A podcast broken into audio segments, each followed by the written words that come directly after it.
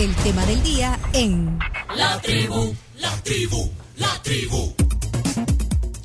Hoy en el tema del día, dos médicos salvadoreños, el doctor Alfonso Rosales, es médico, es consultor también eh, independiente en eh, Global Health o Salud Global, si lo traducimos, y eh, está también con nosotros aquí en la mesa el doctor Iván Solano Leiva, médico internista e infectólogo. Eh, qué gusto. Eh, doctor Rosales, buenos días, bienvenido formalmente a la tribu. Buenos días, Pencho. Muchas gracias por la invitación. Buenos días, doctor Solano. Doctor. Un estar con ustedes el día de hoy. Gracias, doctor Solano, bienvenido. Hola, buenos días, la tribu. Un placer estar nuevamente acá en este lugar. Eh, y luego también compartir nuevamente con el doctor Rosales. Por cierto, me gustaría ser como el doctor Rosales cuando sea grande, Fez. ¿Por qué? Porque el doctor Rosales es un surfista retirado. ¿En qué playa vive usted, doctor? ¿Allá en Itipucá o en el Tamarindo? Así me gustaría estar. Solo que yo en la montaña, no en playa, doctor. Y tiene un hospital. Surfista. Eh, ¿Le gusta el surf, doctor, eh, doctor Rosales? Sí, tengo muchos años de estar practicando el surf, desde hace muchísimos años. No, mira, ahí se le nota el, como dicen, el tan. El tan. sí, el tan de, el bronceado de surfista. Pero bueno, qué gusto, de verdad. Gracias a los dos por estar aquí. Y, como lo decíamos hoy temprano, eh, hay muchas dudas que tenemos. Eh, creo que eh, vale la pena tener información sobre, bueno, sobre la actualidad del, del COVID-19. Eh, yo, yo, yo, decía eh, hace un rato si había que poner en signo de interrogación el fin de la pandemia. Y bueno, el chino dice que sí, el doctor eh, Rosales dice que bueno. Que también. y el doctor Solano, ¿hay, hay que ponerlo en signo de interrogación? ¿Fin de la pandemia o hay que afirmarlo? Bueno, en primer lugar, poner en contexto esa, esa, esa pregunta. ¿no? lo que ha pasado recientemente eh, que la OMS declaró al COVID-19 eh, o a la infección por SARS-CoV-2 que finalizaba lo que se llama eh, como una emergencia de salud pública de preocupación internacional. La pandemia como tal no ha sido finalizada oficialmente. Recordemos también que lo primero que se hizo allá por, si mal no recuerdo, en el déjeme ver, el 30 de enero de 2020, la OMS declaró primero lo que es eh, la emergencia de salud pública de preocupación internacional y fue hasta el 11 de marzo de 2020 que declaró al COVID-19 como pandemia. Dicho esto, eh, creo que igual estamos entrando a una etapa de transición. Y con, este eh, mensaje lo que hace OMS es varias cosas. En primer lugar, a sus Estados miembros decirles, señores, tomemos las medidas adecuadas para pasar este, este periodo de transición en donde los casos y las muertes están controlados o vienen al descenso, pero no dejemos de hacer vigilancia. Eh, además, debemos de hacer un análisis serio y concienzudo de las cosas buenas y las cosas malas que como es, er, eh, salud o como Estado hemos hecho para tomarlas, las, las, sacar las, las, las, ¿cómo se llama la palabra? ¿Cómo sería? Conclusiones o, Las conclusiones y, también las medidas, que nos puedan ayudar a prepararnos para futuras pandemias que puedan haber. Eh, ¿Cuál es la lectura que le da a, a esto usted, doctor Rosales? Bueno, mire, eh, la verdad es que estoy parcialmente de acuerdo con el doctor Solano. Yo creo que es importante eh, saber cuál es el objetivo de declarar una emergencia sanitaria, cuál es el objetivo de estar llamando a una enfermedad que es una enfermedad de, naturaleza pandémica. Eh, y en esto tenemos que tomar en cuenta la reacción emocional que produce en las personas que están recibiendo este tipo de información. Como bien lo dijo el doctor Didier Housing, que es el, el, presidente del comité de emergencia, eh, si seguimos con el término de emergencia, si seguimos con el término que evoca una emergencia, eh, la emergencia, la respuesta a la emergencia pierde sentido, ¿verdad? Ya la gente está cansada, hay una, hay una, hay una fatiga de emergencia después de tres años y tres meses de estar lidiando con este evento Entonces, es, yo creo que era eh, importante que una organización como la OMS, la Organización Mundial de la Salud, tomara este camino, que ya lo habían tomado muchos países individualmente, incluso el nuestro tácitamente, aquí ya no se estaba manejando el, el COVID como una emergencia. Sí, a mí me llamó la atención, bueno, que todo comunica, pues me llamó la atención escuchar eh, al ministro de Salud decir, eh, bueno, con, esto de las eh, afecciones respiratorias que, que, por otras causas también se dan, que, no haya dicho claramente usen mascarilla. O sea, bueno, de hecho, aquí es un mensaje, doctores, que, se está dando de hace rato, que, bueno, cada quien tome sus propias decisiones. creo que depende de cada, de cada país también y, de, y de, de cada autoridad de salud qué medidas recomendar. Y como dice tácitamente aquí, ya sí, yo prácticamente creo que... se había dado por finalizado sí, Sí, mire, la verdad es de que eh, aunque solamente el 9% de casos se han reportado a nivel global, ¿verdad? Porque tenemos 687 millones de, de casos reportados. En realidad hay estudios de cero prevalencia que se han hecho en Estados Unidos y se han hecho en Europa que indica que eso lo tiene que multiplicar por 10. Entonces, si hacemos eso, veríamos que eh, hay un 87% de la población mundial que ha estado en contacto con este, con este virus. O sea, que ha producido eh, anticuerpos ante, ante este virus. Entonces, ese es uno de los criterios que utilizó la, la OMS para decir que ya no teníamos una emergencia, ¿verdad? disminución de muertes, disminución de hospitalizaciones, disminución de utilización de unidades de cuidados intensivos, más la vacunación, que hay 13.3 billones de dosis que han sido aplicadas. Somos una población a nivel mundial de 7.8 eh, billones, ¿verdad? Entonces, eh, podríamos decir que casi todo el mundo ha recibido por lo menos una dosis de, de de la vacuna contra el COVID. Ahora vimos una noticia, eh, de hecho la comentábamos temprano, de que, de que hay variantes. De hecho, la OMS ha declarado esta variante que, que, se apoda Arcturus, eh, una variante, bueno, XBBB.1.16 de Omicron, que, que, pues catalogan como una variante de interés y, que está bajo estudio científico. E, eso entonces podría ser un, un, indicativo de que no hay que cantar victoria. ¿O cómo interpretamos esta, e, e, estos anuncios de otras variantes? ¿Mm? Yo creo que la evolución del virus nos ha enseñado de que siempre va a haber, eh, eh, en mayor o menor medida, surgimiento de nuevas subvariantes del virus. Ahora, el impacto en cuanto a cantidad de casos, en cuanto a severidad de casos, en cuanto a mortalidad, cada vez va siendo menos. Entonces, eh, eso es bien importante. Por eso decía yo en mi intervención previa de que el virus no se, no se ha ido, ahí va a estar y va a estar produciendo en mayor o menor medida casos, pero ya no con la misma intensidad que lo dio cuando el, mundo no estaba, ni, ni conocíamos la enfermedad, nuestro sistema inmunológico no estaba preparado para este nuevo virus. Además, no habían vacunas, como bien dice el doctor, mucha población está vacunada, por lo tanto eso viene a cambiar la historia natural de la enfermedad. Y eso hace que esta enfermedad se vaya a convertir como la mayoría de otras enfermedades respiratorias que vamos a estar teniendo eh, episodios de, de, de o va a haber, vamos a tener casos, de infecciones respiratorias agudas producidas por el virus del SARS-CoV-2. Entonces, se va a convertir en un cuadro básico, o sea, un parte del endémico, cuadro endémico, endémico. una enfermedad endémica, exacto, que se va a unir al virus de la influenza, al adenovirus, al rinovirus, a metaneumovirus, etcétera, etcétera, que producen síntomas catarrales. Pues, Entonces, hay que, en ese sentido, Tú hablabas también qué ha pasado, si creo que tú mencionaste de, del uso de la mascarilla.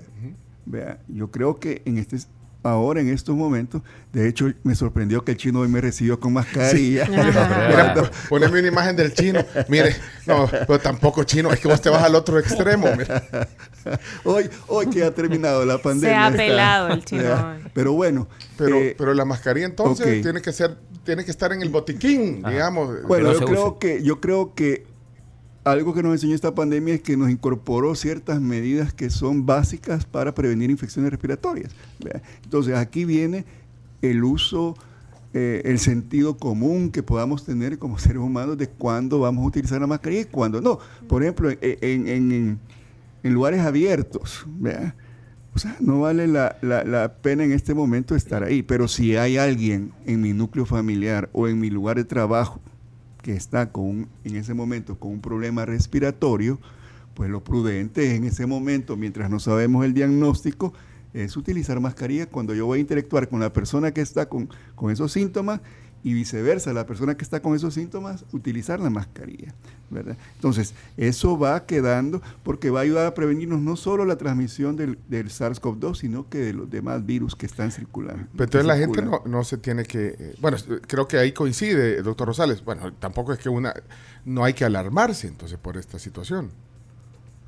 Por lo que decía de, de lo psicológico. No, así es, ¿verdad? Yo, yo creo que es importante, de verdad, de que tomemos una emergencia y reaccionemos ante una emergencia con medidas eh, urgentes, ¿verdad? Y, si seguimos llamando a una eh, pandemia, a una enfermedad o a un, virus que circula ya libremente, eh, porque hay circulación comunitaria a nivel global. Entonces, y ya, es, ya hay una ya hay criterios para decir de que esta es una enfermedad que ya se quedó con nosotros, que es una enfermedad endémica y que por lo tanto la tratemos como tal.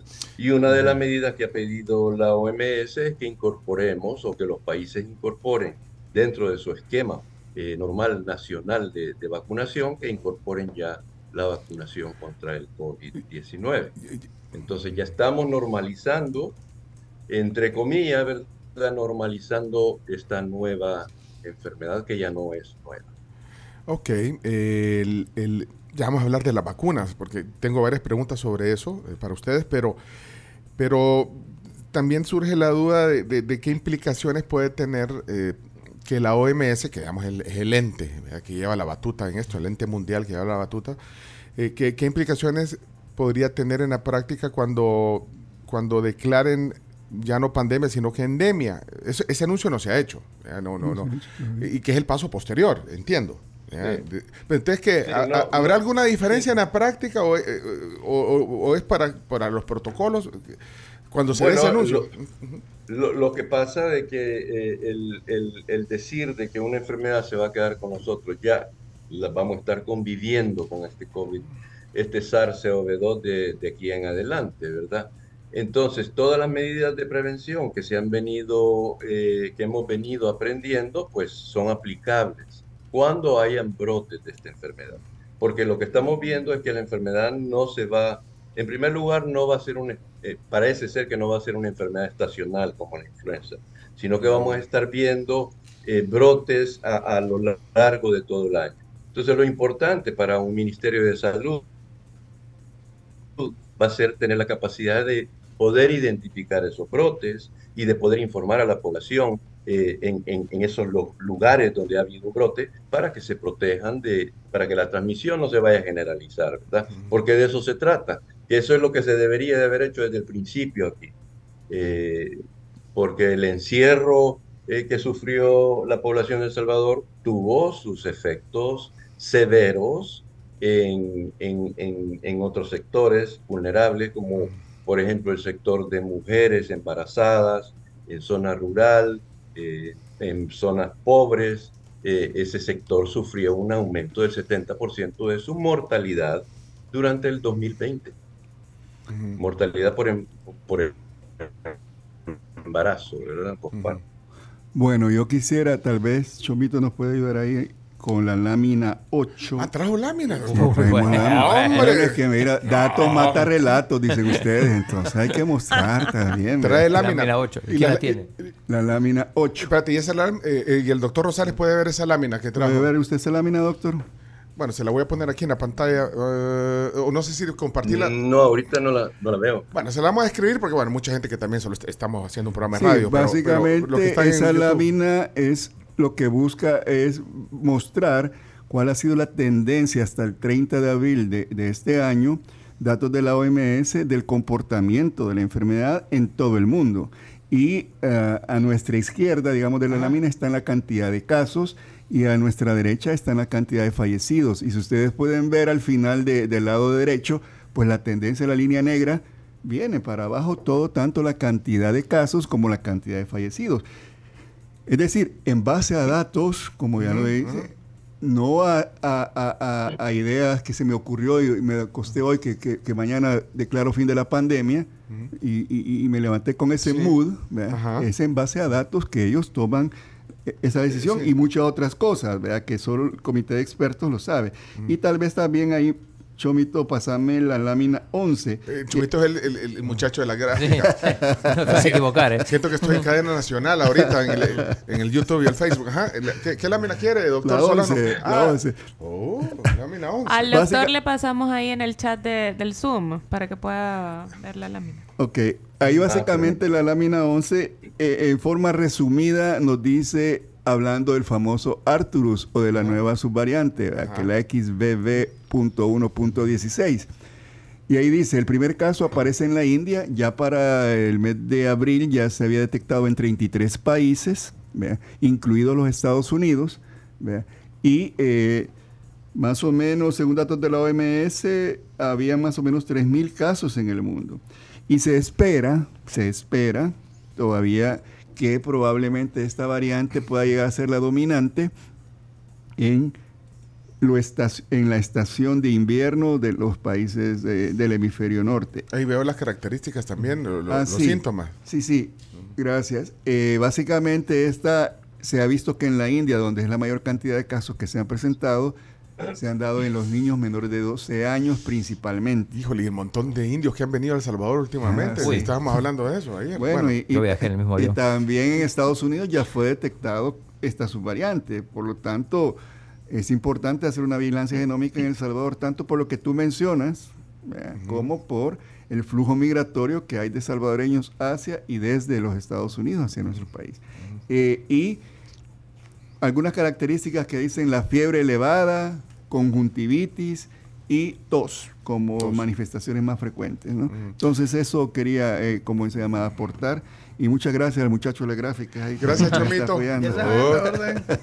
que aquí, aquí algo que definitivamente podemos seguir observando es que el lavado de manos es indispensable. Claro, yo creo que las medidas que aprendimos, Carms, como es el uso de la mascarilla en su situación adecuada, el lavado de manos es básico para no solo para la prevención de enfermedades respiratorias, sino que en las enfermedades transmitidas por ruta orofecal eh, y el distanciamiento social cuando sea necesario deben de mantener y como le decía al principio, según el sentido común que nosotros tengamos. O sea, Pero mire, eh, eh, aterrizando en la pregunta que yo les hacía, entonces, eh, en el momento que se dé ese anuncio de cambio de, pandemia a endemia, prácticamente pues no va a suceder nada si, si, tácitamente está, ya estamos en esa transición. Ahí se están de acuerdo los dos, doctor. Doctor Rosales, está, o sea, no, no, no, Así es, así es. Yo estoy de acuerdo que estamos en la transición, pero yo me inclino más a una ya endémica, ¿verdad? Eh, eh, y como bien decía el doctor Solano, esta nueva eh, subvariante del Omicron es la que se calcula o la que se proyecta que a nivel de este año va a ser la variante dominante a nivel global. Pero está demostrando que, que, pues sí, no es algo excepcional, ¿verdad? Una, una variante con mayor capacidad de contagio, pero eh, que mantiene o disminuye su virulencia. Entonces no estamos viendo un aumento de casos de hospitalización ni de casos de muerte. Miren, yo, yo quiero aprovechar que están dos expertos aquí médicos, eh, eh, consultar sobre el tema de las, de las vacunas, porque, bueno, de hecho ayer estaba viendo en, en, la revista Time una nota que hablaba sobre... lee Time. ¿Mm? El presidente dijo que ya nadie lee Time. Bueno, yo sí lo leí en, en la revista Time. Pero habla, de, las vacunas eh, y que la inmunidad eh, que dan las vacunas no dura para siempre. Y un estudio recién lanzado eh, que, habla a través de estudios, datos, mata relato de estudios de la, de la vacuna, tratando de determinar cuánto tiempo dura la protección contra las vacunas. Y dice una frase de ahí del coautor del, del estudio, sin dosis de refuerzo repetidas para la población, creo que la circulación del virus se quedará descontrolada. Entonces me llamó la atención porque, vaya, eh, decían ustedes que de alguna manera las vacunas, bueno, no de alguna manera, las vacunas han ayudado a que no se propagara más, algo que la gente no se contagiara más, pero, pero no dura para siempre entonces esa inmunidad. ¿Qué, qué, piensan de, esto? No, así es, la, la, la, inmunidad no dura para siempre. Eh, el principal objetivo de la vacuna contra el COVID no era ni siquiera evitar el contagio, sino que disminuir la enfermedad severa. Ah, okay. Ese ha sido siempre la, el, mayor objetivo de, esta, vacunación. Ahora, la vacunación, eh, la, la, capacidad del virus de, de, evadir el sistema inmunológico ha venido aumentando. Mm. Entonces, e, esta, esta nueva variante que, se, que le llaman Arturo, ¿verdad? Eh, esta es la, la, variante o el sublineaje del Omicron que tiene mayor, es la mayor capacidad infecciosa hasta el momento. Es la, la variante, la subvariante más infecciosa.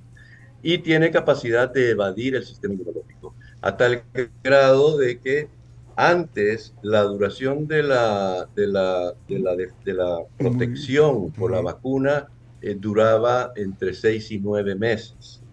Ahora eso ha disminuido a entre cuatro y seis meses. Entonces, la, implícitamente la recomendación que se está dando ante esta nueva subvariante es que no vacunemos, por lo menos aquellas personas que somos de alto riesgo, que nos vacunemos dos veces al año, por lo menos. Eh, en aquellas personas que tienen, por ejemplo, un problema eh, eh, severo inmunológico, le están recomendando que se vacune cada cuatro meses, o sea, tres veces al año. Espérame, pero, pero entonces eso implica un montón de dosis, porque es que muchos, yo voy a poner mi caso, nos quedamos con tres dosis. Tres. Pero entonces ya, después de tanto tiempo, ya... Eh, aquí estaba viendo cómo van bajando los, estaba viendo en este mismo eh, estudio de, la revista Time cuánto va bajando la protección Después de seis meses dice que ahora han bajado a 14% y después de nueve meses 9% de efectividad. Es que mire, yo creo de que es un error que le estemos llamando refuerzo a la vacuna. Eh, cuando nosotros no, no, nos vacunamos contra la influenza, que es una vacunación anual, no le llamamos refuerzo, le llamamos que es vacunación anual. Entonces yo creo que tenemos que empezar a cambiar el lenguaje, porque el lenguaje es importante. El mensaje que nosotros mandamos la reacción emocional de la persona que recibe esa información es importante, es fundamental. Entonces, por eso siempre yo he criticado a este Ministerio de Salud, porque nunca tuvo un sistema de comunicación, una estrategia de comunicación de riesgo, ni la tiene al momento, ni la tiene al momento. Entonces, a, eso le deberían de poner un poquito más de atención. Es que no entiendo yo. Eh, y comunicar, vaya, porque entonces por eso les decía, eh, si tenés, si yo tengo tres dosis, ya después de, ya pasaron, creo yo, más de nueve meses de, esa última dosis.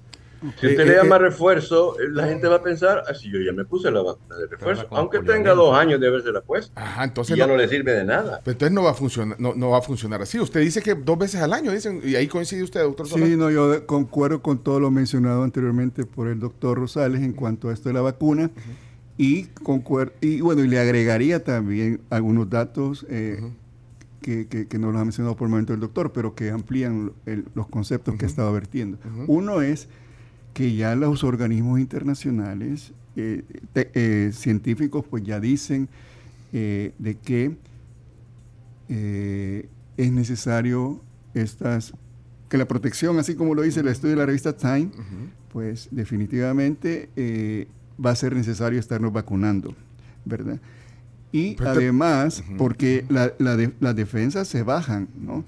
Además, otro concepto importante que han dicho y que hace alrededor ya de tres semanas, básicamente lo que es el CDC y otro el, el, europeo, el CDC europeo, ya están diciendo, miren, las vacunas monovalentes, me refiero a vacunas monovalentes, fueron las que nos pusimos nosotros en el 2021. Ahora ya son polivalentes. Pero bivalentes. era la China. No, y la RNA mensajero de ah. Pfizer, de todas ah, estas que nos pusimos nosotros. esa primera generación de vacunas ya debemos de sacarlas. Y pasar ahora a las vacunas bivalentes. O sea que, ya están en el mercado, ya se están poniendo en otros países. en Estados Unidos, en el primer mundo, en El Salvador, eh, no sé si ya se, ya se terminó las 100.000 dosis que recibieron de un donativo de Lituania. Esas eran ya eran ambivalentes. Eh, ambivalentes. Y que, eh, eh, pero como dice el doctor, no sabemos nada por la mala estrategia de comunicación que tenemos. Y que la información no se ha transparentado.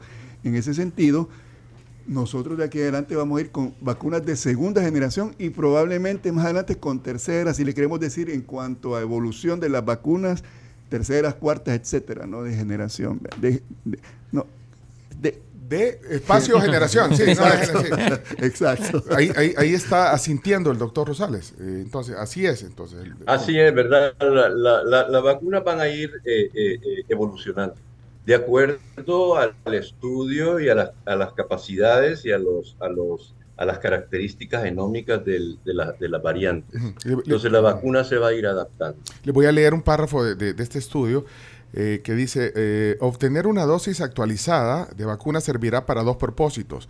Proteger a las personas que están vacunadas y también proteger a las comunidades en las que viven mediante la creación de un muro de inmunidad que reduzca el riesgo de que el virus se propague de persona a persona. Y ahí dice, sin repetidas dosis de refuerzo para la población, creo que la circulación del virus no estará controlada, dice el coautor eh, Piero Poletti, investigador principal del Centro de Emergencias Sanitarias de la Fundación Bruno Kessler de Italia. Esto podría conducir a infecciones y enfermedades continuas y potencialmente proporcionar al virus más oportunidades para mutar en formas más virulentas. ¿Qué piensan de, es justamente lo que pasará lo que hemos visto hasta el momento es a partir de Omicron, eh, es que todas sus subvariantes, como ya lo ha mencionado el doctor Rosales, son más contagiosas, eh, más altamente más transmisibles que las predecesoras, pero en cuanto a letalidad, eh, en cuanto a producir una enfermedad severa que obliga a una hospitalización, esa capacidad al momento no la tienen los virus en, este caso estas subvariantes. Pero no podemos nosotros eh, eh, negar de manera tajante que no unas futuras subvariantes que puedan surgir no vayan a adquirir esa capacidad de volver nuevamente a tener, aunque la probabilidad es mucho menor que cuando comenzamos. Pero esa frase me parece alarmante, es eso que dice este experto. Sin dosis de refuerzo repetida para la población, la circulación del virus se quedará descontrolada. Entonces eso eh, a eso me imagino que él se refiere, perdón, doctor Rosario, me imagino que él se refiere al incremento de casos que pueda dar, no eh, eh, porque no van a estar cubriendo adecuadamente las, las vacunas, las subvariantes, y puede darse brotes, esos brotes. Doctor Rosales. De nuevo, yo creo que la utilización del término de refuerzo es una utilización errónea. Si vamos ya a integrar la vacunación del COVID dentro del esquema nacional de vacunación en todos los países, ya no es un refuerzo, es una vacunación anual. Entonces lo que tenemos que determinar es en el año cuántas dosis necesitamos para protegernos del, de, la, de la variante que está circulando en ese momento. Ahora mismo con la vacuna bivalente, eh, se estima que por lo menos tenemos que vacunarnos dos veces al año. Ahora están produciendo, están estudiando otras vacunas, están evolucionando y probablemente van a sacar una vacuna que sea únicamente necesaria una vez al año. pero, en hoy por hoy son dos vacunas al año de lo que necesitamos. De la vacuna bivalente, ¿verdad?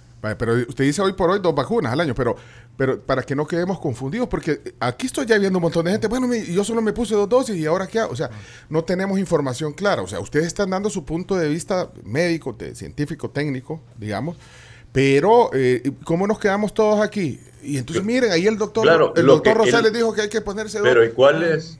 Sí, sí, sí. Pero ¿cuál es el rol del Ministerio de Salud?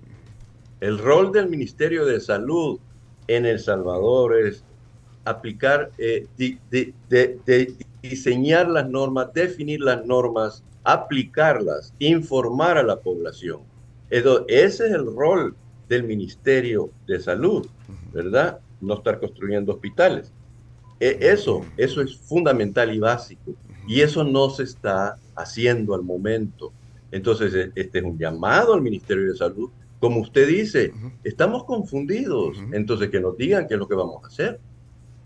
Bueno, yo eh, completamente de acuerdo con el doctor. Eh, él se refiere también a que se establezcan los lineamientos de vacunación en, este aspecto de, la COVID-19. Y otra cosa que sí eh, me gustaría decir y que hasta el momento, hasta donde yo sé, erróneamente lo, sigue haciendo, doctor Rosales, no sé si usted está enterado de esto, pero por ejemplo, ahorita Pencho, ¿cuántas dosis tienes tú? Tres. tengo tres, pero ahora yo me quedé. Bueno, yo me la puse quizás hace más de pongamos tu ejemplo. Pongamos tu ejemplo. Eh, tú tienes tres. Supuestamente no tienes otros factores de riesgo ni por edad ni por enfermedades. No, como no, yo sí. Por edad. Por edad, por. No, pero edad no, no, tienes más de 60 años. Ah, bueno, pues sí, pero. Entonces, en la edad es mayor de 60 años. Ah, y, y, otras enfermedades concomitantes no las tienes que te pongan en mayor riesgo. Ahora, ¿qué es lo que dice la evidencia actual? Dice, bueno, Pencho, póngase, no es prioridad usted, pero si usted puede, se puede poner una vacuna bivalente, ¿ya? No ponerse una cuarta dosis de vacuna monovalente o llegar a cinco dosis de vacuna monovalente. Pero yo puedo ir ahorita al, hospital a pedir la, la bivalente. Entonces ahí vamos, ah, ahí vamos. Entonces, ¿Cuál es el lineamiento actual hasta donde yo sé que tiene la gente que está en los centros de vacunación? Le dirían, mire, Pencho, no, usted no le toca, usted solo tres dosis tiene, le tenemos que poner la cuarta. Y la misma. De, la, de las monovalentes, y eso ya no debería ser así. Debería de usted, debería de tú comenzar ya con un, esquema de bivalente, ¿vea? aunque la prioridad, por lo menos en, nuestro, eh, en nuestros países, eh, son los grupos de alto riesgo los grupos de alto riesgo. Y una vez hayamos cubierto a la población de alto riesgo, poder iniciar con el resto de la población. no sé, el doctor, cuál es la opinión al, respecto. No, totalmente de acuerdo. Totalmente de acuerdo. La prioridad son los grupos de alto riesgo. ¿verdad? Pero eh, hasta el momento que yo sepa, no, no, no me he enterado de que, cuáles son los lineamientos del ministerio espérame, yo me puse la tercera dosis el 21 de diciembre del 2021. o sea, un año y. Está desprotegido. Ya estás desprotegido con desprotegido totalmente, Pencho. Pero me puse la, pero la influenza sí me la, me bueno, pero esa es otra cosa. no, tiene nada que Bueno, pero también protege. Esa es una vez al año, dicen, y yo trato de hacerlo. entonces, Exacto, una vez al año. Entonces, mucha población que está ahorita oyendo que se puso la tercera dosis está, digamos, ya, ya se se terminó la, la, la, efectividad de la, protección. La protección. Así es, con monovalente sí. ¿Y, y dónde, dónde se puede vacunar uno? Porque el Hospital El Salvador ya no vacuna. Eh, el Hospital El Salvador nunca fue un centro de vacunación. Lo que ah, está construido enfrente, esa, esa situación sí ya no está vacunando. Ahora, esa es la situación que debería estar informando el Ministerio de Salud. ¿En qué unidades de salud uno puede ir a preguntar? Y luego actualizar los lineamientos de vacunación, porque repito, chino, si tú quieres ir y tú tienes, ¿cuántas tienes tú? Igual que Pencho. Tres.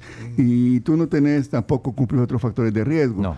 Más que no te gusta usar la mascarilla. pero, es, un, es, un, factor de riesgo en todo caso. pero bueno, lo eh, mismo te dirían a ti. Mi esposa, por ejemplo, se, ahora en, Paraguay, en un centro comercial, estaban vacunando la cuarta dosis ya bivalente y se la puso. Ah, bivalente. Y, ahí gratuito. ¿Por qué no te lo quisiste poner tú? Es que yo estaba en la tribu. ah, vos estabas haciendo el programa.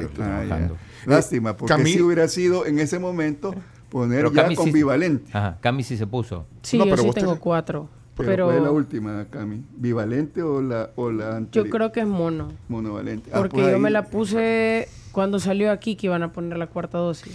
Pues sí, pero ah, ¿y, usted, ¿y ustedes creen, doctores, que la gente sabe de, esto monovalente y bivalente? ¿Creen que la, gente sabe? No, no lo sabe. Por eso es importante que el Ministerio de Salud, como bien dice el doctor, es el ente rector y es el que debe estar comunicando. De hecho, la página, la página que donde están los datos de las vacunaciones, personas vacunadas, no se actualiza desde el 18 de octubre del año pasado. ¿Y cómo vamos a hacer entonces con esa situación?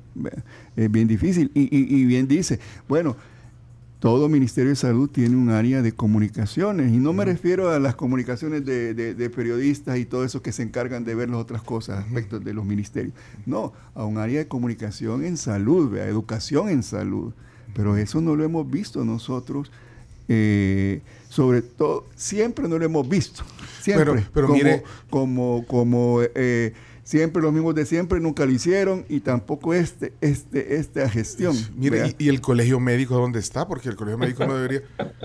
No, no perdón, pero, no, perdón, pregunto porque. Bueno, Vamos a ver. Buena pregunta.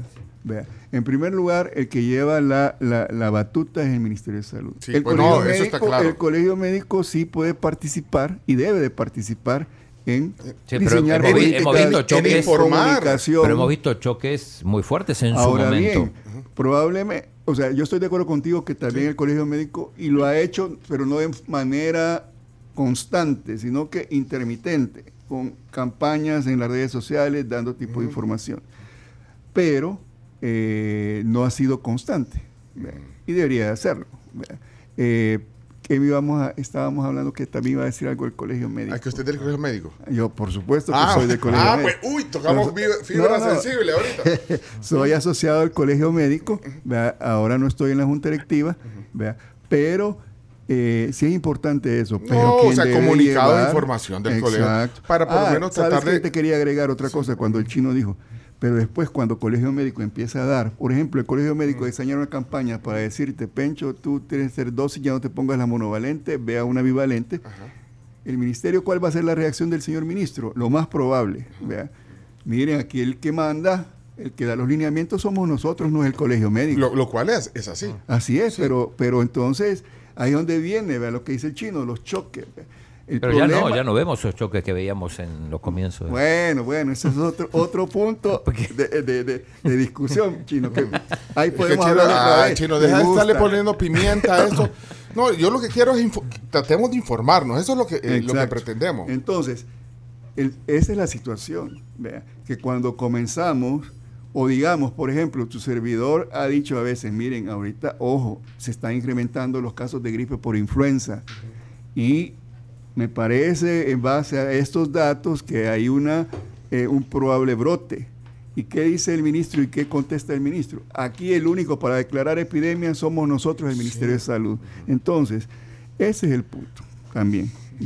Bueno, pero lo que sí es cierto entonces, eh, digamos, lo que sí es certero es que eh, hay que tomar en cuenta lo que ustedes han dicho, de que teniendo esas, como decía, ya no son refuerzos, como dice el, doctor Rosales. No hay que usar la palabra refuerzo. Teniendo esa dosis dos veces al año, estamos protegiéndonos eh, a que la enfermedad sea menos severa, aunque sea ya en una etapa endémica, que los, los riesgos de, de llegar a la gravedad sean menores, pero estamos expuestos entonces si no lo hacemos. Eso sí, eso, eso sí es, eso es científicamente comprobado. Así es. Ese, ese debería de ser el mensaje que le tiene que llegar a la población. Es decir, usted, por ejemplo, Pencho, no está protegido contra la enfermedad, contra el contagio, ni, ni contra eh, eh que no pudiera tener una enfermedad severa, que es de lo que se trata, de protegernos para no tener una enfermedad severa y no acabar en el hospital.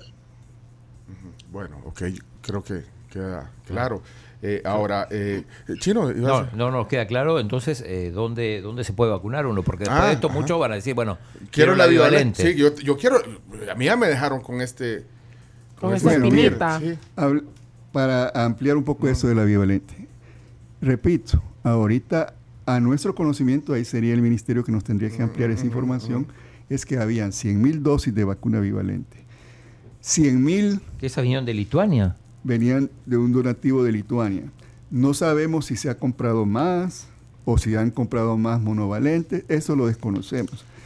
Pero eh, debería de el ministerio informar ese lineamiento. Entonces, yo les puedo probablemente decir a los, a los radioescuchas que si van a una unidad de salud, hasta donde yo sé, lo que le van a ofrecer es una vacuna monovalente cuando ya no deberían de estarle ofreciendo la vacuna monovalente. Pero de algo, servirá o no? No, pero como te explicó el doctor, tú ya no estás protegido contra las subvariantes de Omicron porque las vacunas originales no protegían contra las subvariantes de Omicron, ¿sí? Y en ese sentido eh, es importante de que eh, sobre... Ah, bueno, y volviendo a un punto que se me había ido. Cuando tú vas a iniciar una transición de vacunas, en este caso de vacunas monovalentes bivalentes también, y sobre todo en nuestro país, con presupuestos de salud que no son los mejores, pues tú tienes que priorizar, ¿sí? Y en este sentido, la priorización del esquema de vacunación con bivalentes es a los grupos de alto riesgo. ¿Quiénes son? Personas mayores de 60 años, personas diabéticas, personas con un estado de inmunocompromiso, por ejemplo, por un VIH, por un cáncer, eh, por ser pacientes trasplantados, pacientes con cardiopatías crónicas, pacientes con hepatopatías, con enfermedades hepáticas crónicas, renales crónicas. Ellos son los de grupos de mayor riesgo. Entonces, a ellos debemos priorizar y como política de salud en ese proceso, ahí debemos de iniciar. Y, ya después, una vez cubierta esa población, comenzar. Digo esto porque los radioescuchas, muchos de ellos pueden no tener factores de, de riesgo y vayan a querer ir a, las unidades de salud a pedir esta vacuna. Camila, ¿cuándo te pusiste tu cuarta dosis? En abril del año pasado, marzo, abril. Ya, y, vos tenés una... Eh, Yo soy diabética. Okay. Mm. O sea que también estás, Es una persona que debería recibir una vacuna bivalente. Claro, y de alto riesgo. Me gustaría oír la, opinión de, del Ministerio de Salud también, porque, bueno, por, por, lo que ustedes también han dicho, pues, porque, eh, bueno, esas son sugerencias desde, desde el punto de vista médico de ustedes. Claro, claro. Pero, pero no hay, no hay, eh, eh, bueno, ustedes que están más al tanto, no hay ninguna, digamos, comunicado ni opinión sobre este tema de, lo, de las Desconocemos yo no, no escuché, yo no he escuchado tampoco. Sí, desconocemos el. Aquí tal vez cuando venga el señor ministro, que el chino lo va a invitar, nos pueda aclarar todas esas dudas. No, de verdad que sí, no, y está, abierto para, y para comunicar y para informar. Pero, pero, pero mire, el problema es de que yo no sé por qué tiene que llevar, llegar el señor ministro a estar hablando a la, a la radio. Si hay un jefe de un programa de vacunación, si la OMS ha indicado de que la, vacuna tiene que ya integrarse al Programa Nacional de Vacunación. ¿Cuándo lo va a hacer el, Ministerio de Salud de El Salvador? Y para eso hay un jefe, hay un director de un programa de, vacunación que es el que debería de estar hablando en estos momentos. Yo no creo que tenga que ser el señor ministro. Es que el Ministerio de El Salvador de salud no es el señor ministro. El ministerio hay una infinidad de técnicos que deberían de haber estado participando, informando a la población durante la pandemia. No únicamente una persona, porque santo. Completamente de acuerdo, doctor. Y solo para comentarle, doctor, eh, han dado por ahí, yo creo que se lo envía a usted en su momento, el esquema nacional de vacunación 2023 que todavía no está oficializado a través de lineamientos, doctor, hasta, donde yo sé, pero ahí lo que quiero resaltar es que la vacuna contra COVID ya está incluida dentro del Programa Nacional de Vacunación, ¿verdad? Pero eh, debería ser vacuna bivalente. más detallado eso, eso. Bueno, miren, antes de que se nos vaya el tiempo, porque eh, hay otra pregunta que yo tenía respecto a, a, los que hemos tenido eh, COVID. Creo que, bueno, aquí todos. Sí, todos. Nadie es leyenda aquí. No, sí. No, a vos sí te dio. Sí, te dio COVID. Sí, pero me dio en el plena pandemia, pero pues. Lo que quiero preguntarles es que si ustedes tienen información eh, de estudios científicos sobre las afectaciones que puede dar. Hay gente que ha tenido una, dos, tres veces, o no sé si más. Aquí podemos hacer una encuesta cuántas veces les ha dado.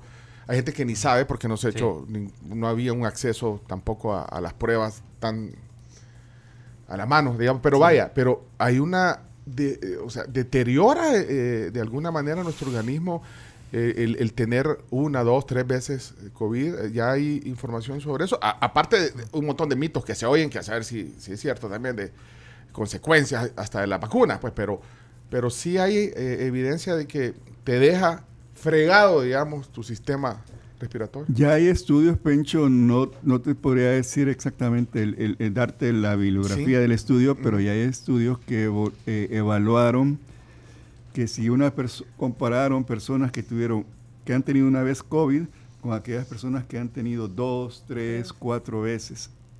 Entonces, lo que demostraron esa cohorte, que fue grande, de pacientes que siguieron, es que los pacientes que habían tenido dos o más veces una infección por COVID, independientemente de la severidad, tú puedes haber tenido infecciones leves por COVID todas estas veces, se incrementa la probabilidad que tú vayas a desarrollar long COVID, cualquiera de las subvariedades. El, COVID largo. Ah. Desde oh, long COVID. Oh. oh. Este es, un programa en español. en español. Sí, doctor. Sí. Él se hace así para no hablar. Bien que hable español.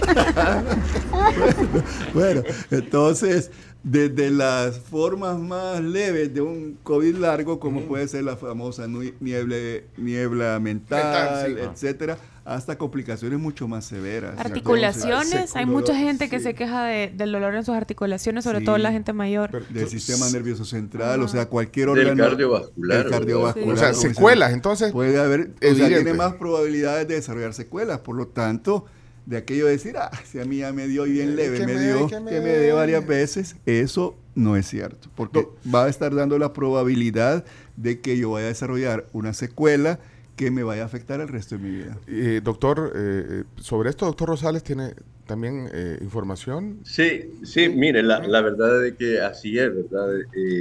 y, y, lo otro es que no podemos obviar que cada vez que nosotros estamos eh, eh, contagiados con, con, el virus, existe la probabilidad de que desarrollamos una enfermedad severa. Entonces, y ese es el, el problema.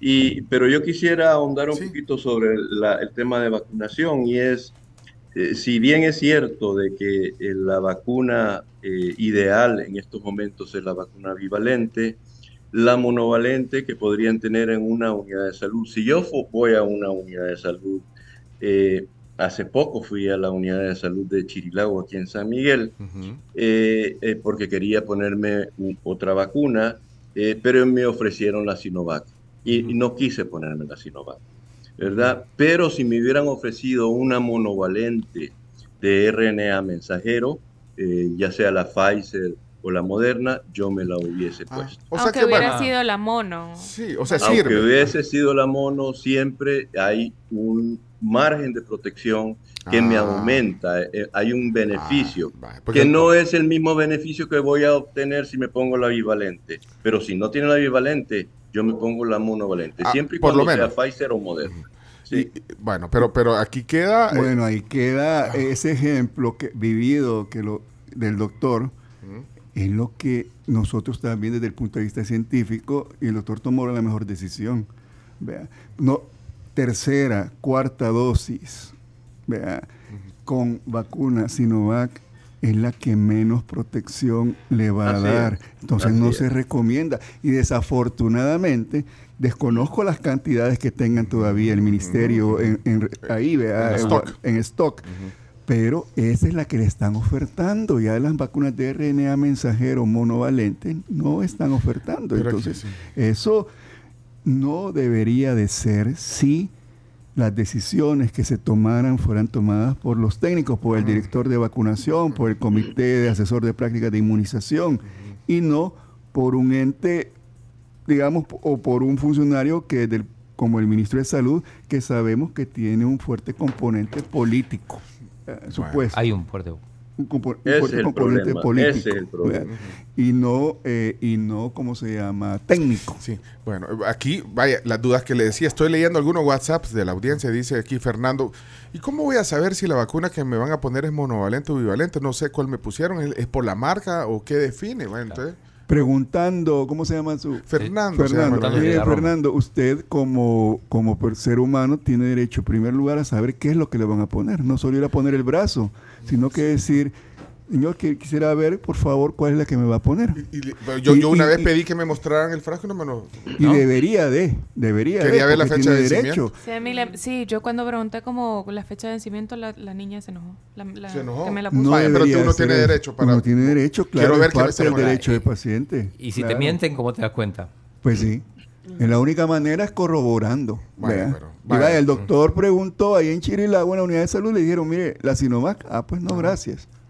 Esa, estar informado para tomar la decisión más conveniente. ¿Me entiendes? Ok, bueno, queda eh, aquí información importante. Eh, ¿Sabe, doctor, como usted está allá, eh, allá por Chirilagua, por la, por Chirilagua, por esa playa bonita, no va a desayunar con nosotros, pero nosotros sí a esta hora desayunamos, doctor Rosales. Así que mire, o el surf o el desayuno, o sea. Eh, aquí desayunamos tempranito. Ah, aquí nosotros, aquí la tribu es las nueve y pico. Y de la Pampa, manda. En Chirilagua no hay tampoco. Mire, no, no, perdón, antes de que no, tenemos, no tenemos Pampa por aquí. Pero sí que tenemos que ir a la pausa. Pero, pero antes de la pausa, solo decir que, doctor, con Chirilagua usted se recordará que siempre es la típica historia cuando nosotros estamos en pregrado, antes de entrar a la universidad o al internado, vas a, ¿qué vas a hacer cuando estés en la unidad de salud de Chirilagua? Siempre era el término de que nos recordaban, ¿vea? cuando decían los profesores, ¿vea? nos ponían de ejemplo Chirilagua como un lugar recóndito. Recóndito, así. Exacto. Pero ahí, pero ahí se puso, ahí se puso la, la Pfizer, el doctor Rosales, mira. Pues sí. Mira, ahí me, ahí me puse, ahí me vacuné una vez, pero sí, en ese momento tenían eh, la Pfizer, entonces ahí sí me la puse una vez. Bueno, ¿saben, saben que solo aguántenos un ratito, doctor Solano, si usted no ha desayunado. No, no desayunado. Ya está tomando jugo de naranja, su mito, que es el que sirven en la pampa. Hacemos una pausa porque yo sí quisiera, porque estoy viendo un montón de comentarios, leer algunos para, para bueno, aprovechar que están dos expertos aquí. Eh, para los que encendieron el radio, se conectaron hace unos minutos, las personas con que estamos eh, conversando hoy sobre este tema COVID son el doctor Alfonso Rosales, es médico y consultor también, y el doctor Iván Solano Leiva, que es médico internista, infectólogo. Eh, vamos a la pausa. Aguántenos un ratito. ¿Cómo está el clima por allá, doctor? Solo dígame ese dato y me voy a la pausa. ¿El clima? ¿Tiene el, termómetro por ahí? Sí, no, eh, ahora está soleado, pero hay un vientecito rico, ¿verdad? Que viene de las olas del mar. Ah, Entonces está agradable. En este momento está agradable. Bueno, aquí estamos en San Salvador a 28 grados centígrados a esta hora. Ya regresamos. Esperen un ratito, ya volvemos. Ya volvemos. 9 con 21 minutos, vámonos corriendo a la pausa comercial, pero recordarles a todos los que están allá afuera que ICEADE, FEPADE es de verdad maravilloso para convertirte en un líder empresarial. Te invita a crear la diferencia estudiando su renovada maestría en Administración de Empresas en el ciclo 02-2023. Pedí más información al 2212-1728. Y también te invitamos a que encontres el mejor smartphone postpago para mamá en la Blue Week, hasta con un 60% de descuento en marcas como Honor, Samsung, Motorola y Huawei. Contratalos ya en. Huevos divorciados de la papa pidió el doctor Solano. Lo máximo. Ahí vienen, ahí viene ya. Bueno, buen provecho. Gracias eh, a la Pampa por eh, compartir con nuestros invitados este desayuno. Mire, buen comenzar el doctor Solano, hombre. Solo los plátanos dejó. Sí, aquí, no, aquí la cambia me quería quitar el plátano. Le pregunté que si me no, Solo los plátanos. Bueno, eh, miren, eh, vamos a cerrar ya la plática. Una interesante eh, charla hoy con el doctor Iván Solano Leiva y el doctor Alfonso Rosales. Estamos hablando sobre este tema de la pandemia y de la, bueno, o del fin de la pandemia, que ya escuchamos las opiniones de ellos. Eh, miren, yo solo quiero preguntarles, eh, para ir cerrando, un tema que tenía pendiente y quisiera también darle oportunidad a la, audiencia que, se exprese, pero eh, lo que les decía era de, algunas variaciones, o sea, afecciones que tienen que ver con lo respiratorio, pero que, bueno, pueden incluso confundirnos, porque no, no, pues, hay cuadros respiratorios diversos. Eh, sobre todo con lo que se decía hoy en las noticias, la rinitis, dijeron. Rinitis. Rinitis. El tema este de, la afectación, por ejemplo, de, factores como los polvos del Sahara, lo estacionario, las enfermedades. que ahí se puede confundir la gente.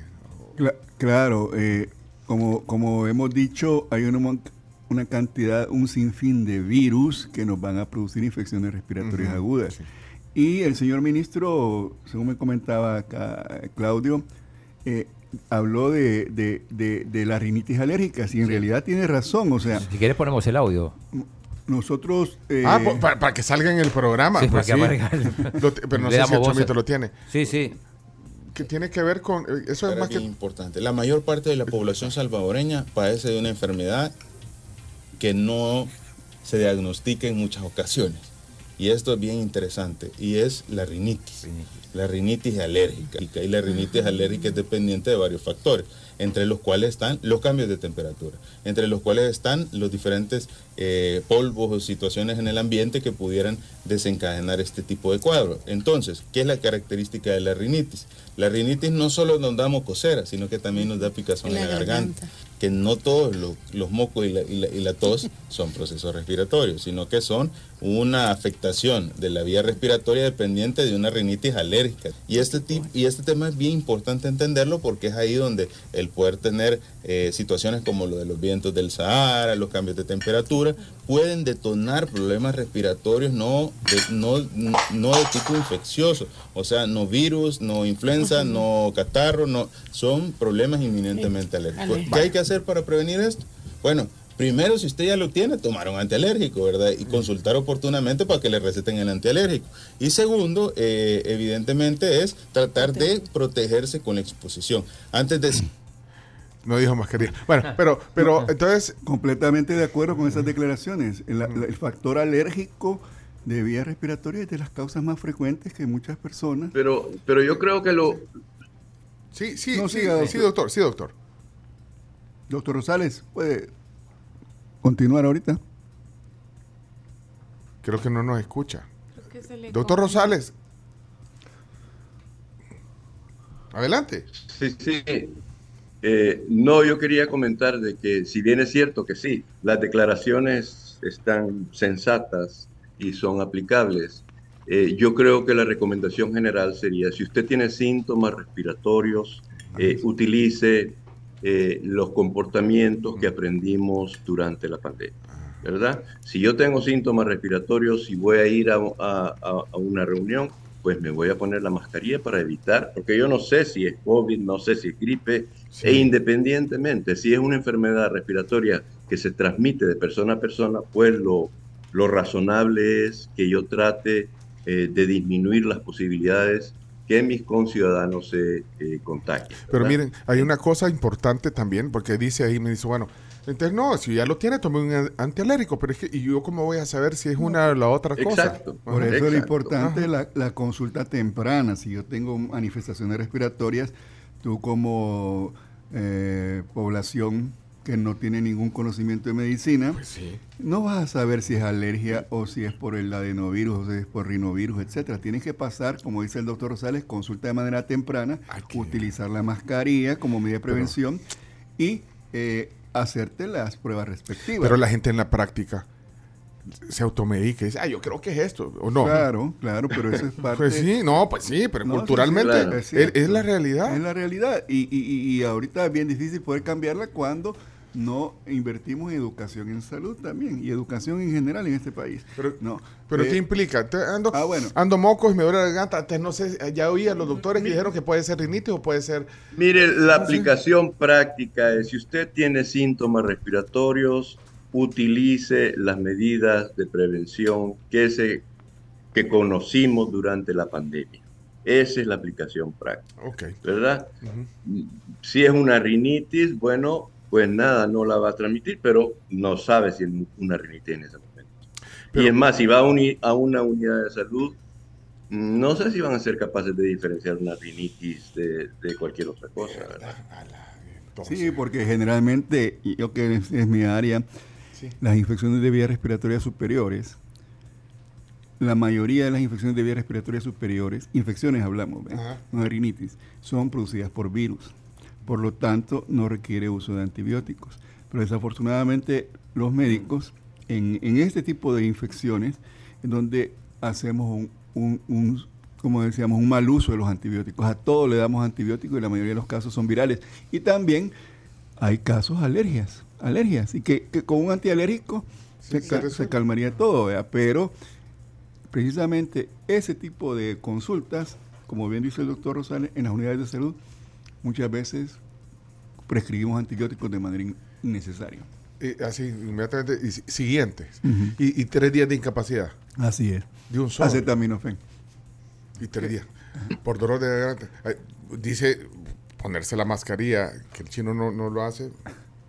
O, pero, pero, pero requiere, ya es un protocolo también tres días de incapacidad de un, de una vez. Es que mira, ahí va a depender, pero una infección de vías respiratorias agudas por un virus, generalmente de 3 a 5 días tú ya te, generalmente de 3 a 5 sí, días tú ya puedes, puedes pero, no, pero genera incapacidad o no genera incapacidad si una infección de vías respiratorias superiores sí, sí viral sí, debería generar incapacidad por pero, lo menos 3 días ¿verdad? dolor de garganta sí, y dolor de garganta eh, técnicamente cómo se dice Eh, odinofagia, Odinofagia. odifagia, odifagia también.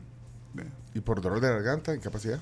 No, es que ahí hay, hay que ver Ah. la causa, porque Ah, si, vale. es una infección viral que te da el dolor de garganta, por supuesto que requiere incapacidad. Bueno, miren, doctores, eh, yo por el tiempo, profes- pues, sí, el tiempo también valioso que ustedes nos dan hoy, solo voy a poner algunos mensajes porque también quiero oír la opinión de la gente sobre este tema. Eh, Elmer. Buenos días, señores de la tribu, buenos días. Elmer Hernández les saluda. Sí, Elmer. Dato mata relato, así de fácil. ¿verdad? Mejor manejo de la pandemia y post pandemia no puede haber, ¿verdad? Eso así es, eso así es, basta con ver los hospitales, el nivel de mortandad que hubo en el país en, en- en- en los tiempos picos de la pandemia. Eh, en el lado económico, pues igual, ¿verdad? Entonces, yo creo que esta gente puede hablar lo que le dé la gana. y- No, no, no. Igualmente ustedes también tienen su derecho de llevar a cualquiera ahí, ¿verdad? Y, y hacer entrevistas o, o- o- o- o tertulias así un poco light, Sin, sin ahondar mucho, igual pues ustedes tienen su su manera de hacer las cosas, ¿verdad? Pero a la gente hay que hablarle claro, ¿verdad? ustedes tienen que aprovechar el privilegio que tienen de, de, de que los escucha mucha, mucha gente y los ve. Dejen de aprovecharlo, pienso yo, para darle una darle darle herramientas a la gente para que se haga una idea de, de qué es lo que sucede en el país, ¿verdad? Pero creo que desechan esa oportunidad. Bueno, Elmer se llama. Bueno, son médicos. Puedo leer los currículums de ellos. Bueno, pero. ¿Pero qué dicen? Eh, O sea, ¿Puedo reaccionar yo a sí, eso? sí. Ya que mencionó datos matan relatos. Vea, ¿cuáles datos tenemos nosotros que el gobierno nos ha mostrado? Solo nos ha contado relatos de que el manejo de la pandemia en nuestro país ha sido el mejor, pero los datos está claro que ha habido un subregistro importante de mortalidad, Elmer, ¿vea? de más o menos 21 mil fallecidos. Institutos técnicos científicos na- internacionales han hablado de un subregistro del 500% en cuanto a fallecidos y 400% en cuanto a cantidad de casos. Y se vale un subregistro a lo sumo de un 10%, si ustedes quieren es válido. Vean un sistema de salud que no puede registrar un 10%. Y otra cosa, me gustaría traer a, a- a- a colación una nota de opinión del doctor Oscar Picardo, que la tituló Nice Story, Now Show Me the Data. O sea, cualquiera yo puedo decir, señores, yo soy el mejor infectólogo del Salvador y no hay ningún otro que me supere. Pero ¿cuáles son mis... ¿A dónde yo, yo muestro ¿Dónde están esos las datos? credenciales? ¿Dónde están las credenciales? Pero- etcétera, etcétera. Pero, pero se da cuenta, la, bueno, está poniendo algunos ejemplos. Y, y- y otro- Pe- pero, pero la, la- felicitación de la Ahí están en, la- en, de la en OMS a la a. Bien, hablemos de Ah, la, eso. la felicitación de quién, perdón, es que todos de la hablamos. Organización Mundial de la Salud. a la No sé si quiere opinar usted también ahí, doctor Rosales, o, o me Sí, permite. eh, mire, la, la felicitación nunca, nunca existió. ¿verdad? La OMS no hay ningún documento, ningún documento donde se diga que la OMS felicita al gobierno, al Ministerio de Salud por el manejo de la pandemia. Ninguno. Y yo reto al señor Hermer a, que a nos muestre un documento donde la OMS está certificando que El Salvador manejó la pandemia eh, óptimamente. ¿verdad? Eh, la OMS lo que aprovecharon fue una fotografía donde el ministro está platicando con el doctor Tedros y dicen que ahí lo está felicitando, pero eso no nos consta a nosotros, ¿verdad? No, nosotros no fuimos parte de esa conversación. Y documental, no hay ningún documento, ninguno. O yo le pregunto al señor ministro dónde está la, la felicitación por escrito, que es la única manera de que puede felicitar la OMS. Es más, la OMS ha, ha enunciado y ha seleccionado y ha dicho estos son los cinco países ejemplares de que han manejado la pandemia a nivel mundial. En ningún momento aparece El Salvador en estos, en- entre esos países. Así bueno. que, por favor. Sí, pero, pero, pero si- se dan cuenta la percepción de, de la gente también. Bueno, el manejo, el marketing que ha hecho este gobierno, no solo con la pandemia, sino que con otras situaciones, es, es magnífico, es de admirar, ¿verdad? Porque el marketing se maneja espectacularmente. Eh, yo estoy impresionado. Ojalá y si ese marketing lo pudieran utilizar eh, para comunicar eh, la ciencia, para comunicar la, la, la realidad nacional de salud de nuestro país, para que nuestra gente se diera cuenta de cuáles son eh, las, verdades, la- las verdaderas realidades eh, que, que en salud estamos teniendo en nuestro país. Ojalá y pudieran, son capaces, pero no lo han hecho. Bueno, bueno, y, y gracias Herbert por el comentario. Bueno, nosotros invitamos gente pues, también que, que tiene datos, no solo relatos. Y, y bueno, y si a ustedes también, si están en desacuerdo con ustedes, te- tenemos derecho. Por ejemplo, el chino no está de Claro, acuerdo. claro Sí, que y el sí, chino no está de acuerdo, por ejemplo, con, Sol- con el doctor Solano, no Para- está de acuerdo. No Pero está de pero acuerdo. doctor, yo no. Pero está- Pero, pero si vamos, mire, yo en una ocasión tuve una charla con un- una persona que es parte del, del gobierno del, del Salvador y me estaba exactamente diciendo eso, que la OMS había felicitado y, y, y, en- y personalmente yo le pregunté dónde está la verificación, dónde están los documentos que, que, que dicen que han felicitado al gobierno de El Salvador. Y, él me dijo, me aceptó, no, no he leído nada, yo solo vi una fotografía. Pero cuando, Entonces la fotografía fue una oportunidad, ¿verdad? Bien aprovechada. Bien aprovechada. ok. Voy- Pero no es la verdad, no voy- es la realidad. Voy a poner una batería de mensajes para que no queden tantos y terminemos. Hola, buenos días. Buenos días, tribu. Excelente entrevista con esas eminencias de la medicina. Mire, doctor Solano, y fíjese que, bueno, en teoría ya acabó la pandemia, ¿verdad? Gracias a nuestro Dios. Pero este, yo lo que quisiera saber qué va a pasar con la gente que no se vacunó, porque mi papá el que no se vacunó porque nunca vio la foto del presidente vacunándose. Así que yo puedo dar fe que hay alguien en El Salvador que no se vacunó. Igual creo que le dio el COVID y ya está vivo. Ah, Yo creo que hasta más vida le dio a mi viejo. Así que saludo. Mi papá se llama Mauricio, el guapo de la prensa gráfica. El guapo. Mira, espérate es que el presidente una vez dijo que eh, él se iba a vacunar cuando el último salvadoreño se vacunara. Pusimos ese audio acá en su momento, yo no, no intenté buscarlo porque eh, era cuando decía, iba diciendo quiénes iban primero, quiénes iban después, primero los... eh, Bueno, si quieren después respondemos porque si no, no, voy a- no vamos a terminar aquí con todos estos eh, eh, comentarios que tenemos y la gente después se enoja que no los ponemos aquí. Vamos a ver qué dice aquí. Buenas tribus, saludos a los doctores.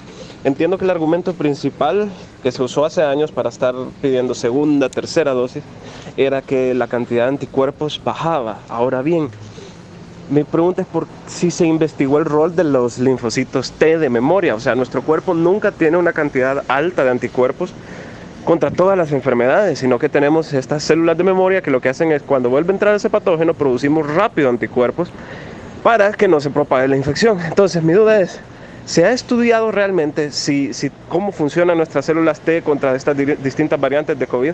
Porque solo el hecho de que los anticuerpos bajen en realidad no es un argumento, o no debería ser un argumento para estar requiriendo más vacunas. Y entiendo que las vacunas iniciales reducían, su- tenían menos protección contra Omicron, pero sí protegían. Saludos. Bien técnica la pregunta. Voy a poner otra aquí. Eh, Hola, buenos días, Pencho. Estaba escuchando lo de la vacuna y en el Seguro Social, cuando yo fui a pasar consulta, nos pasaron diciendo que se puede ir uno a vacunar ahí al Seguro Social una vez al año. La vacuna, no sé, la bivalente creo que es. Lourdes era ella. Bueno, eh, denme chance porque hay un montón de mensajes. No van a poder salir todos. Aquí van, eh, como vienen. Hola, Ramón. Ramón, buenos días. La bivalente no es cuarta dosis, Uy, me está sonando el teléfono. Espérenme, no, no marquen ahorita que estamos poniendo mensajes. es eh, sería primera dosis para estas nuevas cepas o Así dosis es. única, porque luego hablan, habrán otras cepas. Yo me pongo la de la influenza cada año y no digo llevo 10 dosis de la influenza, pues, sino que cada año hay que ponérsela contra las nuevas cepas.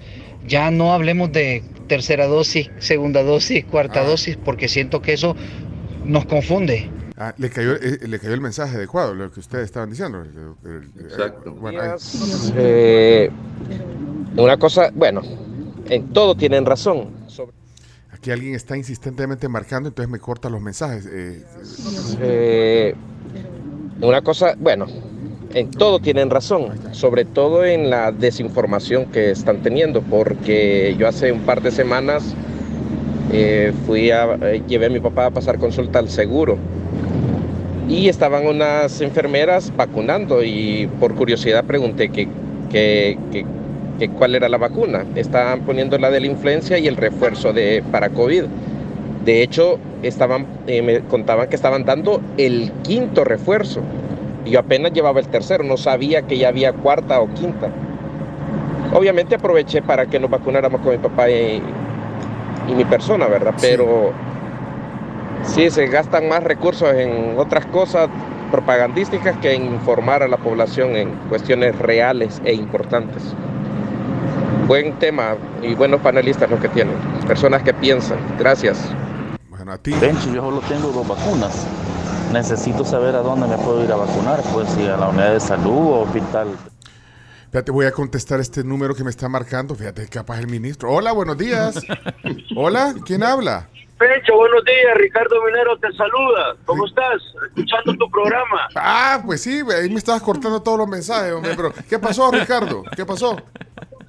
No, eh, eh, en relación a la, a la rinitis y a las infecciones de vía aérea su- superiores, es importante que tomemos en cuenta que la población salvadoreña tiene su propia idiosincrasia.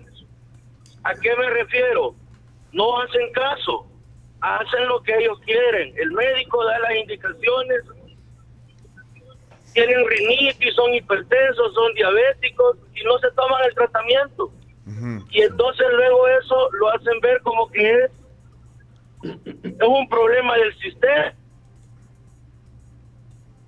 Va. Se le, se, se le cortó. Lo que estoy diciendo. Esto requiere cambio de hábito. Cambio de hábito. Bueno, ahí traduciéndole. Vaya, pero se le cortó.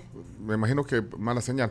Bueno, eh, no sé, eh, voy a poner estos más. Vamos a ver. Buenos días. Yo solo quiero saber entonces qué pruebas hacen en las unidades de salud o qué pruebas deberían hacer cualquier doctor para determinar si una enfermedad eh, eh, respiratoria es alergia eh, o viral, pues para así dar el tratamiento correcto.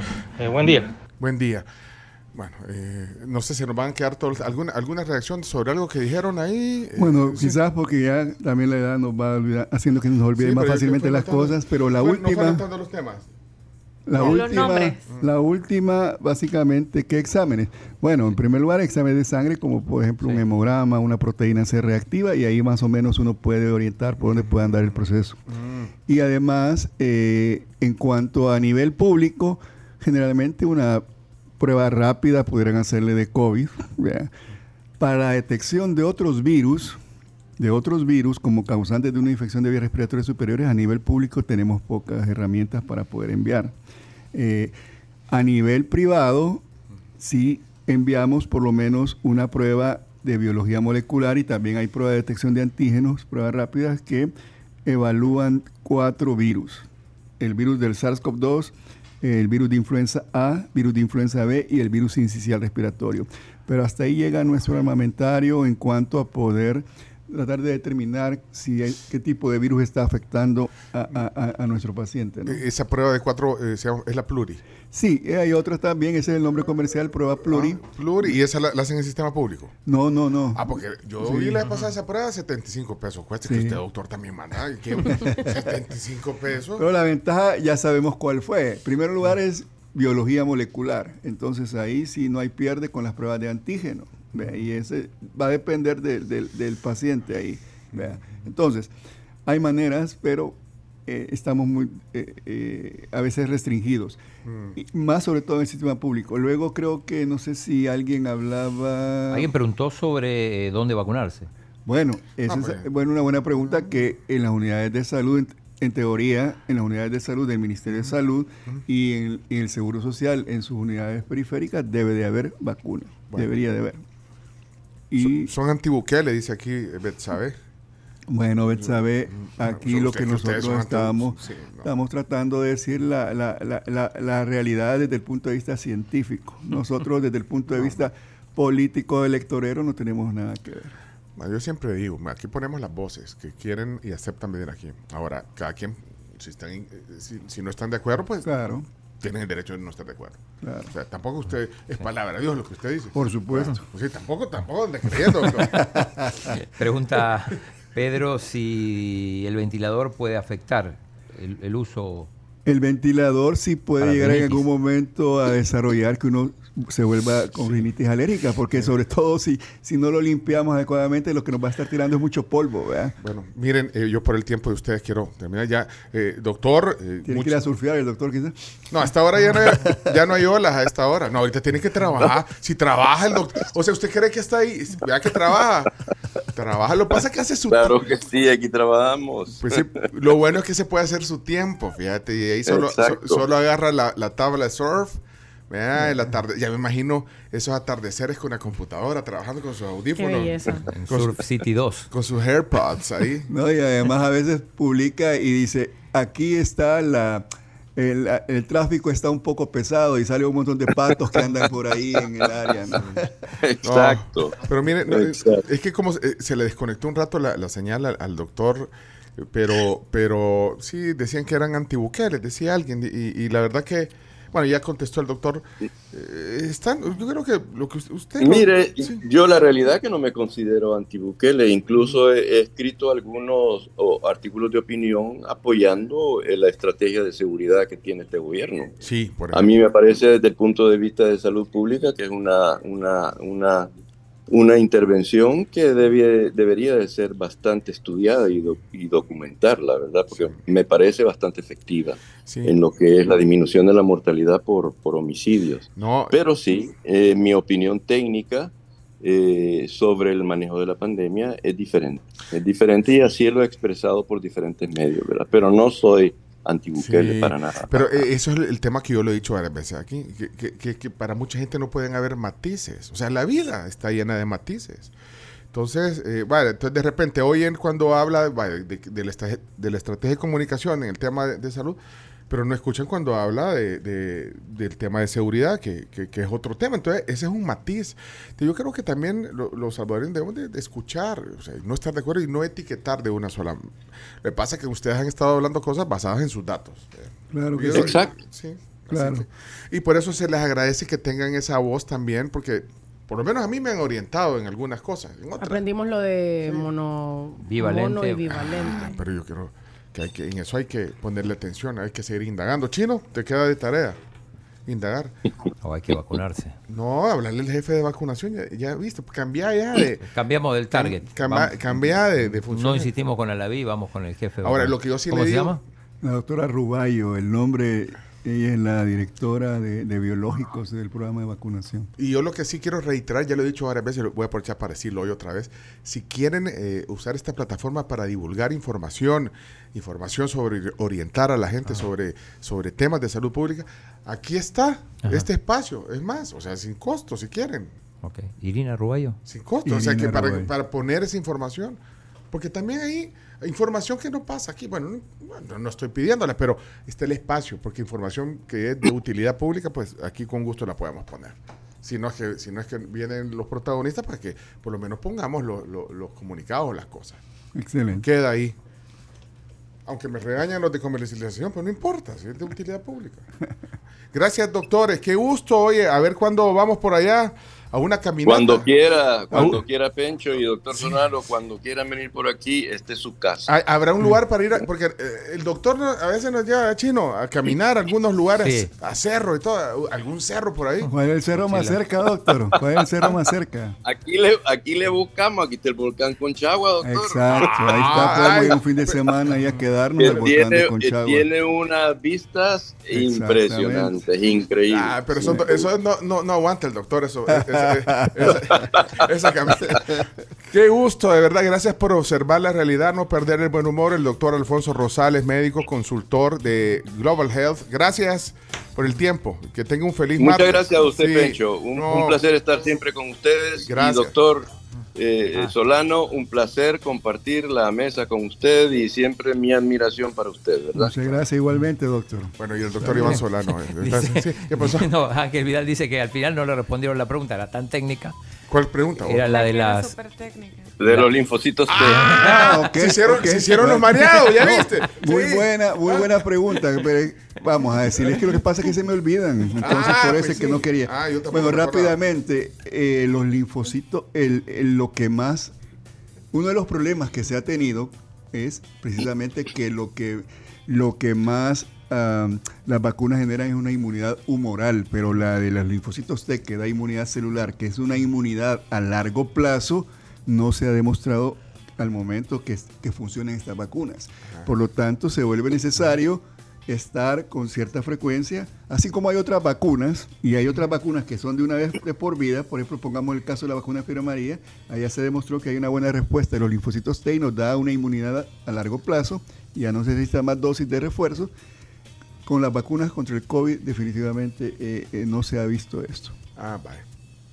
Endosa, endosa, suscribe. Eh, sí, así es, ¿verdad? Ah, y sí se han hecho estudios sobre los linfocitos T, pero se ha visto que hay una reacción eh, celular, ¿verdad? Porque el sistema inmunológico es humoral y celular. Hay una reacción adecuada celular, pero al parecer eh, la protección no es tan efectiva como con otras enfermedades. Vale. Entonces, eh, ah, por eso la necesidad de la vacunación en este momento de cada seis meses. Perfecto. Mira, Ángel, eh, que hizo esa pregunta, eh, quiso ponerlos a prueba, pero mira. Excelente respuesta. Excelente, no, está bien. Bueno, gracias. Ahora sí tenemos que cerrar. Gracias, chao. Eh, habrá podcast de la entrevista completa ya al mediodía aquí en las redes de la tribu. Gracias a ambos. Bueno, muchas gracias. Adiós. Hasta luego.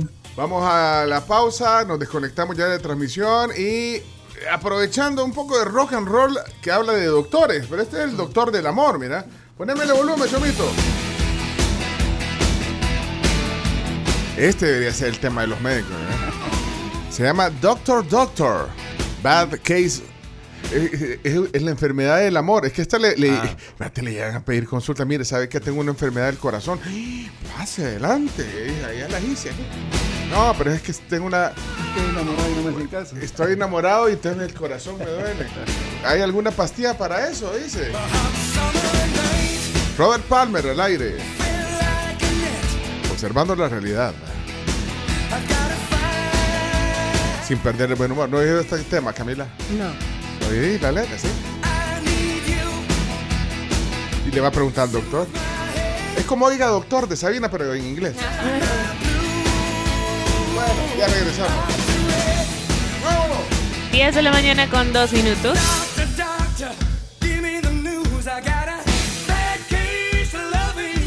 Ah, está enamorado del doctor entonces. O de la doctora.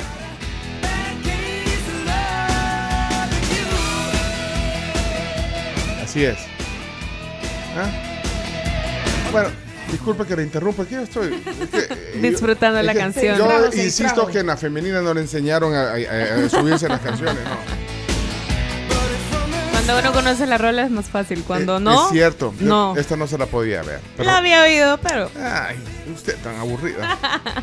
Solo, solo eh, Fito Páez para arriba. Solo de indie. música de Maitrito. Sí. Solo de indie. Esta es música de Maito, ¿para qué le digo? Pero es clásico. ¡Vamos!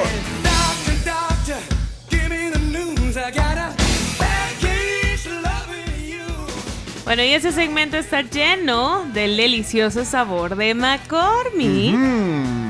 A tu gusto. ¿Qué prefieren ustedes? Las mini hamburguesitas con carne y res, lechuga, aguacate, más mayonesa natural o la prefieren con mayonesa chipotle. Yo sé que a todos los que están afuera se les antojan. Así que pilas con McCormick. A su gusto. Pero le gusta. Claro que sí. No, la canción. También. Ah, Y McCormick. Por también. supuesto. Eso, claro, claro. No, dale una Yo oportunidad. soy Team Chipotle. Chipotle. McCormick, Mm. sí.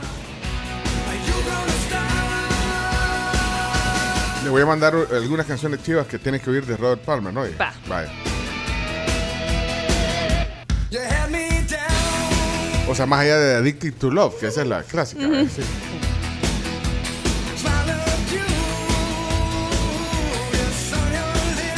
Hey, volvió a Super 7 la Hot Dog Manía. Esos hot dogs son otra cosa. Deliciosos, ya lo probaron. Se llama. Hotzilla, se llama. Así es. Hotzilla. Un hot dog con una salchicha extra grande. ¿A dónde lo probamos? En las estaciones de Puma Energy. Doctor, doctor, give me the news. I got Puma Energy en Super 7.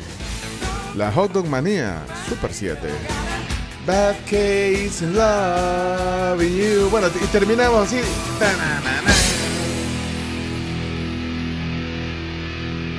Gracias, Chumito, por dejarla completa.